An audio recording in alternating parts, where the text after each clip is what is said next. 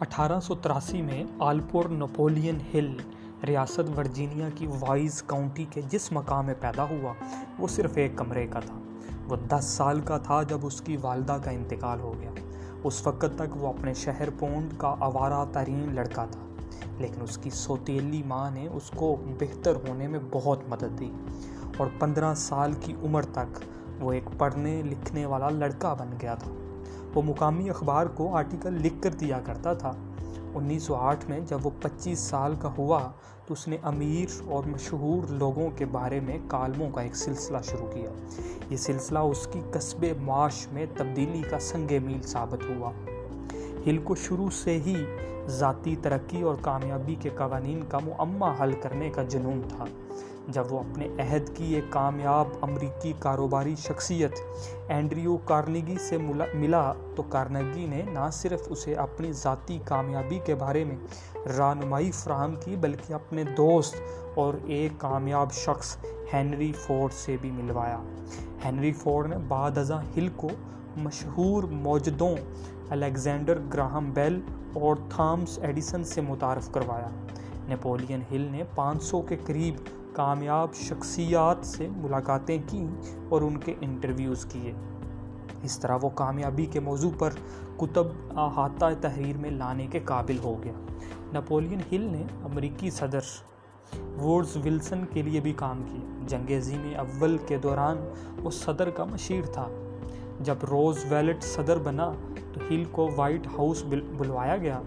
وہاں اس نے صدر کا معروف ریڈیو خطاب فائر سائڈز چیٹس لکھنے میں مدد دی۔ وہ ریڈیو پر ذہنی دباؤ کے حوالے سے لیکچر بھی دیا کرتا تھا۔ ہل اولین فلپائنی صدر مینوئل کوزون کا مشیر بھی رہا۔ ڈبلیو کیلمنٹ سٹون کے ساتھ مل کر ہل نے ذاتی کامیابی کے موضوع پر ایک رسالہ بھی نکالا جو خاصا مقبول ہوا۔ نپولین ہل کی اپنی مدد آپ سلسلے کے تحت لکھی گئی کتاب سوچئے اور دولت کمائیے۔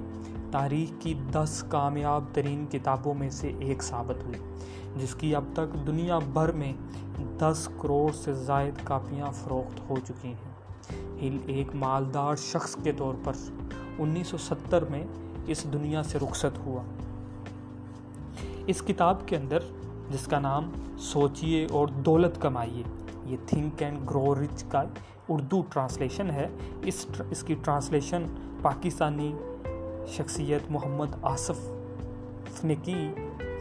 اس کا پہلا چیپٹر تمہید کے نام سے ہے، دوسرا چیپٹر خواہش کے نام سے ہے، تیسرا چیپٹر ایکان کے نام سے ہے، چوتھا چیپٹر ذاتی تحریک، پانچواں چیپٹر ماہرانہ معلومات، چھٹا چیپٹر تخیل، ساتواں چیپٹر تنظیم آٹھواں چیپٹر قوت فیصلہ، نواں چیپٹر استقلال اور ثابت قدمی، دسواں چیپٹر ماہر دماغوں کی قوت، گیارہواں چیپٹر جنسی توانائی، بارہواں چیپٹر تحت الشعور، تیرہواں چیپٹر دماغ چودواں چیپٹر شٹی حص اور پندرہواں اور آخری چیپٹر خوف کے موضوع پر لکھا گیا ہے۔